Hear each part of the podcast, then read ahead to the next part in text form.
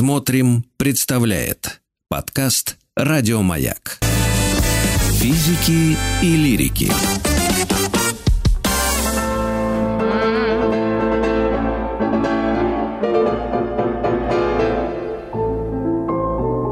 Шуберт жив. Шуберт жив, и благодаря э, нашей гости, соведущей Юлии Казанцевой, пианистка, кандидат искусствоведения и ведущая своего авторского телеграм-канала «Музыка для всех». Юля, привет тебе! Привет, привет! Слушай, какую ты сложную задачу э, задала. Наверное, чтобы я вообще не, не в эфир не выходила, а ты одна э, этим, инициативу свою Александр Гурилев. Я силилась даже. Я прочитала все стихи, на которые он писал романсы, но сами романсы я не смогла послушать. Давай это сделаем в эфире. Просто это вообще не мое. Как знаешь, вот Питер – это мой город, это вот все мое. А вот это вот не мое реально. Александр Борисович, ты как к романсам относишься? Ну, спокойно.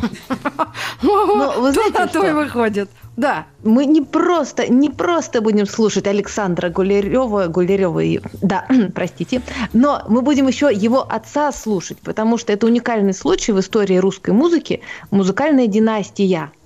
То есть, когда мы говорим вообще о классической музыке, вот музыкальные династии, тут, пожалуйста, династия Баха или даже династия Моцарта – там же не только Моцарт, там его отец Леопольд. Леопольд. Помним такого. Да, Леопольд. И сын тоже композитор Франц Ксавьер. Пусть не столь знаменитый, но все равно. Или династия Куперенов во Франции. Куперен великий, самый главный у них.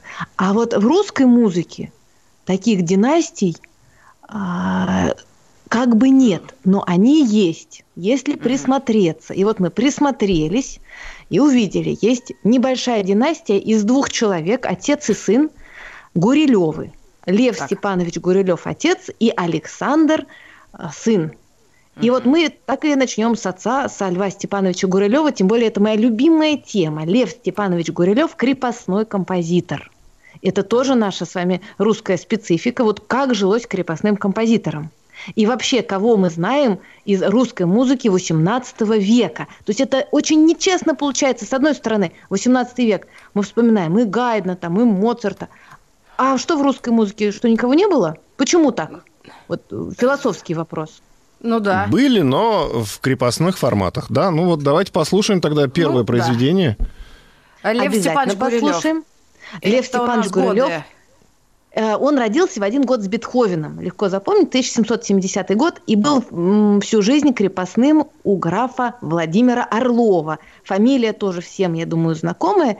И можете посмотреть картинки. Есть сейчас очень живописные руины той усадьбы, где почти всю жизнь провел Лев Степанович крепостным композитором. Это усадьба Семеновская отрада. Угу. Очень шикарно, там был прям дворец целый, ну, семья Орловых, сами понимаете. И сейчас угу. это все именно вот в таких руинах, как когда-то был Царицыно, если помните. Да, вот примерно помню. так сейчас выглядит эта усадьба Семеновская отрада. Очень советую посмотреть картинку, знаете, сразу так вот атмосфера передается. И вот сейчас мы поставим а, сонату Льва Степановича Гурилева – это его единственная соната, она была напечатана. То есть угу. к крепостным композиторам относились ведь по-разному. С одной стороны, ужас, тьма какая, крепостной композитор. А с другой стороны, если хозяин был, ну, любил музыку, а, например, а, граф Орлов очень любил музыку, у него был и свой театр, и хоровая капелла, и он желал музыку слушать дома, и поэтому он о своих музыкантах очень заботился. И, uh-huh. между прочим, Лев Степанович крепостной учился у итальянских мастеров. Вот. И его а ноты вопрос... издавали. Да. Как раз назревал, и уверена, э, и у меня, и у Александра Борисовича, потому что, смотри, ну вот как, ну да, ты в крепостничестве там, все у тебя, э, ну, в крепостные вокруг. Даже представить это не могу, как они одеты и вообще. Но правда, но учиться-то надо было у кого-то. И вот главный момент тут – учеба. И, и вот. вот откуда? Их сюда привозили, этих иностранцев, или их посылали туда все-таки? В основном привозили. То есть очень много было иностранных музыкантов и итальянцев. И поскольку 18 век – это время такого вспышка моды на крепостные оперные театры, знаете историю с театром Шереметьево, да, он вообще женился mm-hmm. на крепостной. Ну, известная история. И поэтому э, у графа Орлова было также почти все шикарно, как и у Шереметьева. И поэтому он денег не жалел.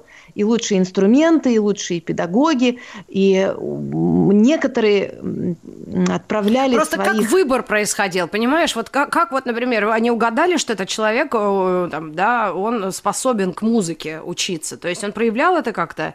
Или вот просто это сам факт? Есть ли это вообще в письменных источниках и известно ли это?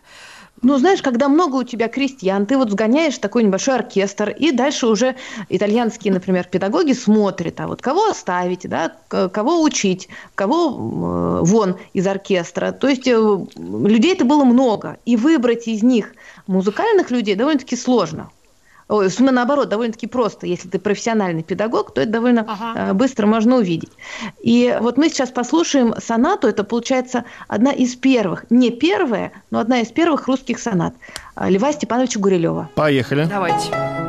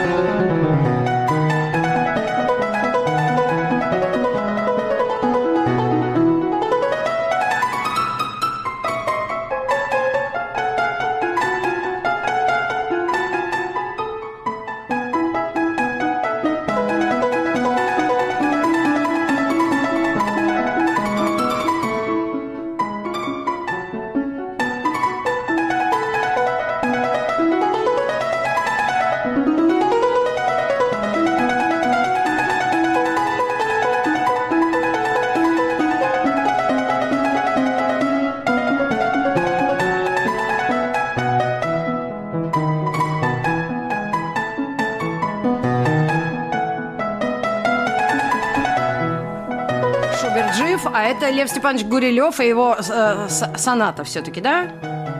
Соната, причем исполнение, зацените, на старинном инструменте. То есть это не современный рояль, а вот такое звучание аутентичное, как раз вот конец XVIII века.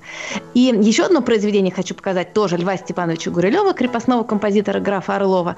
Это уникальнейшее произведение, это первый в русской истории цикл прелюдий во всех тональностях. И вот тоже, если спросить любого прохожего, кто написал хорошо темперированный клавир. Как вы думаете, нам ответят, кто написал? Хорошо темперированный клавир. Ба- все, все на Баха будут, да. На Баха и на Симумяна вот. в основном. Бах, да, Иган Севастьян Бах. Первый человек в истории человечества, который написал цикл прелюдий во всех тональностях. Этот цикл называется так пафосно «Хорошо темперированный клавир». А вот в русской истории такой первый человек, который написал цикл прелюдий во всех тональностях, это именно Лев Степанович Гурилев. И мне всегда дико обидно – что о нем-то как-то не кричат на каждом углу, а это, между прочим, событие очень важное в нашей истории, ну, не только музыкальной. Поэтому можем, Юля, вас немножко успокоить, о Бахе тоже уже не кричат никто, ага, все забыли. Ну, да. ну нет, ну, нет, нет. Понятно, все да, все-таки, да. разница есть, да. Все говорят Иоганн, Иоганн, а у нас свой вот есть, да, Лев. А у нас Лев Степанович, Лев Степанович. у нас Лев Степанович, Лев Давайте Степанович послушаем Льва Степановича. Одну из, одну из 24 прелюдий мы сейчас и послушаем. Угу. Не, это у нас снова соната. А, а там да? у нас есть Это прелюдия трек. утверждает. Точно? Ну, давайте 24 прелюдии-то. Хотя бы Гумилев прелюдия называется. Одна из 24 это Гурилев. все 12 полутонов и плюс мажор минор, да, я так понимаю, поэтому 24. Да-да-да, то есть всего у нас 24 тональности, а, может быть, там как-то ссылка дублируется, но если что, то можно найти в интернете да. э, прелюдии ну, Гурилева. Зря мы Юля остановили, поставили бы то же самое, люди бы сказали, ох, как интересно. А, но э, я все-таки, все-таки, ну, вас немножко... сегодня а, юмористическая рубрика. Понимаю примерно уровень. Ну, я, я сам тоже не, не понял, что это что-то другое. А, да, мы хотим все-таки спросить. Вот Александр, я так понимаю, учился, да, все-таки у преподавателей. А Лев, Или он а, раз... Нет, Лев, Лев как раз вот старший, да, который крепостной, он учился у прекрасных так, преподавателей, так, у итальянцев. А так. А его сын, вот тут есть над чем поразмышлять, потому что его сын получил вольную так. уже, эм, когда граф умер, то следующий граф э, распустил любимых музыкантов, и э, Лев Степанович Горюлев уже доживал свою, свои дни свободным человеком. А вот его сын Александр – в общем-то, в молодом возрасте получил вольную, то есть он начинал, детство его проходило э, в усадьбе, он учился у очень хороших тоже музыкантов, а потом начинается вольная жизнь. И казалось бы, вот она свобода. Ну и да. знаете, чем закончилось-то? Чем? Ужасно все закончилось. Нищетой и, в общем-то, сумасшествием а, и полным одиночеством. То есть, с одной стороны, свобода. И Александр Гурилев был очень популярным композитором. Его романсы, это вот сейчас не знаю, с чем сравнить, когда вот, знаете, все распевают, э, романсы печатают, в салонах он играл, он был замечательным пианистом, угу. виртуозом, и его постоянно приглашали играть в музыкальных салонах. Так. Но тем не менее, денег было всегда катастрофически мало, их не хватало на свободную жизнь. И он эм, и частные уроки давал, э, и переложения всякие делал. И в итоге вот нищета, э, болезнь душевная, и он закончил свою жизнь полностью парализованным, э, чуть ли не в лечебнице какой-то для душевнобольных. И вот она цена свободы. Как ну, бы, может, это одно с другим не связано. Ну, если, может он, быть, если у него была тем более быть. такая, может, генетическая предрасположенность, может быть, он и в крепостном бы состоянии тоже бы поехала кукуха. Это же не связано иногда никак с внешними, с внешними воздействиями. Так, ну, то есть у него судьба сложилась не очень а, трагично сложилась судьба, но при этом материал он тоже, да, нам оставил хороший. Да, и, между прочим, его романсы, они исполняются. То есть его музыка не забыта, и миллионы просто э, русских романсов вот начала XIX века, которые сейчас не звучат. Ах ты. А вот романсы Гурилева звучат. Так что у нас сейчас будет Александр Гурилев, и его, пожалуй, самый знаменитый романс, такой хулиганский, немножко эротический даже. У нас же 18 плюс программа да, или как? Да, да, да. да. да тогда плюс. ставим э, ага. смело. Это сарафанчик. Сарафанчик. сарафанчик. Давайте послушаем.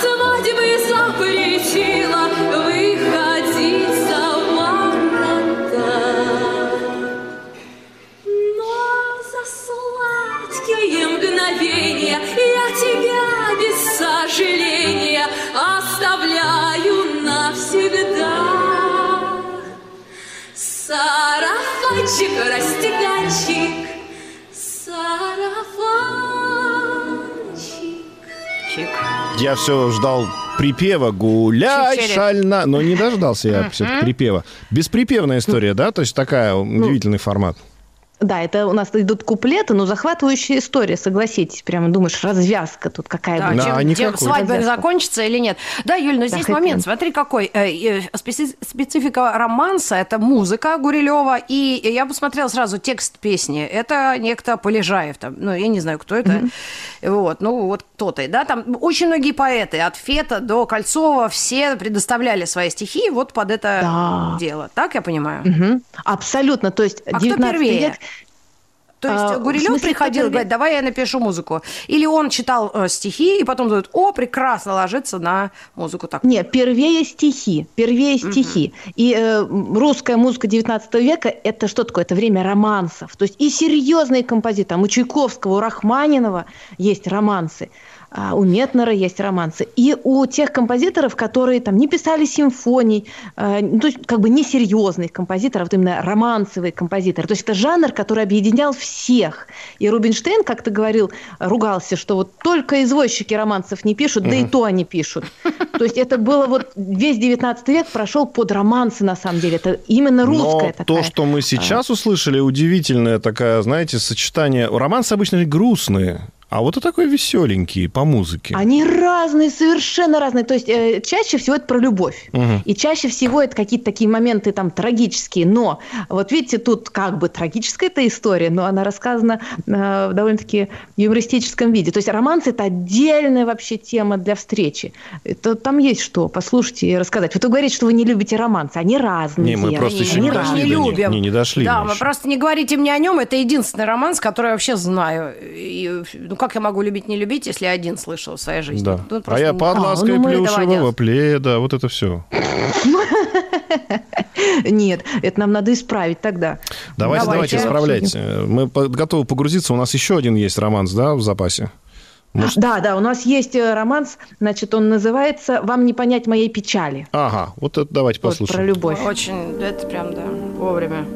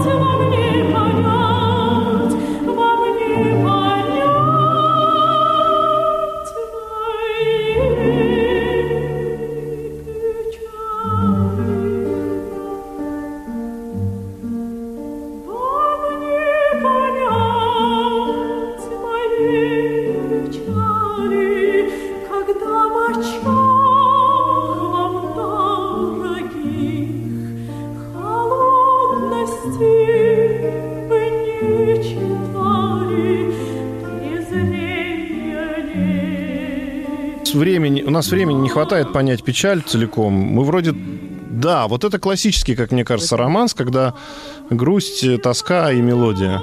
Да, причем слово-то французское. А он, видимо, к нам пришел, да, какой-то Да, какой вот момент. как вы прямо в корень-то зрите. Он к нам пришел еще в 18 веке, и именно из Франции, и первые русские романсы писались на французском языке. Вот романсы Бортнянского, угу. Дмитрия Бортнянского, они на французском. Угу. И вот в 18 веке они как бы были, но еще не очень эм, э, было их много. А вот в 19 веке как прорвало, и все пошли писать романсы. И вот как мы решили совместно, да, будем их с вами слушать. Еще. Да, иногда, да, но очень они похожи, да, на э, что-то такое э, лирично-грустное и э, общий знаменатель для, видимо, и каких-то знатной, да, аудитории, и для простого человека понимание, да, то, что там понятно. Что да, то есть они очень не колосись, сись, колосись. Вот это вот еще. Это вот, э, да, любовь, это э, слушали и простые люди, и люди очень образованные. То есть это то, что сплочало, сплочало можно так сказать, да, разные сплотило, слои населения наверное. даже. Да, а, сплотило. Надо... Ну, а, это была такая популярная музыка тех времен, да, так что уж тут говорить. Не, наверное, в этом ничего именно, нет. Именно, именно. То есть из романса э, выросла потом и популярная музыка 20 века. Угу. То есть там вот все началось. Да. Я даже предположила, что Эльдар Рязанов, Эльдар э, Александрович, да, написал песню «У природы нет плохой погоды». Это тоже романс, только уже 70-х годов. Ну, мы как-нибудь Абсолютно к нему тоже верно. обратимся обязательно. Пока Шуберт жив. Спасибо огромное. Это наша постоянная рубрика в рамках программы и шоу «Физики лирики», которую мы ведем совместно с Юлией Казанцевой, автор телеграм-канала «Музыка для всех». Пожалуйста, рекомендую. Подписывайтесь, слушайте музыку вообще и классику в частности. Спасибо всем. К вам вернемся. Еще больше подкастов «Маяка» Насмотрим.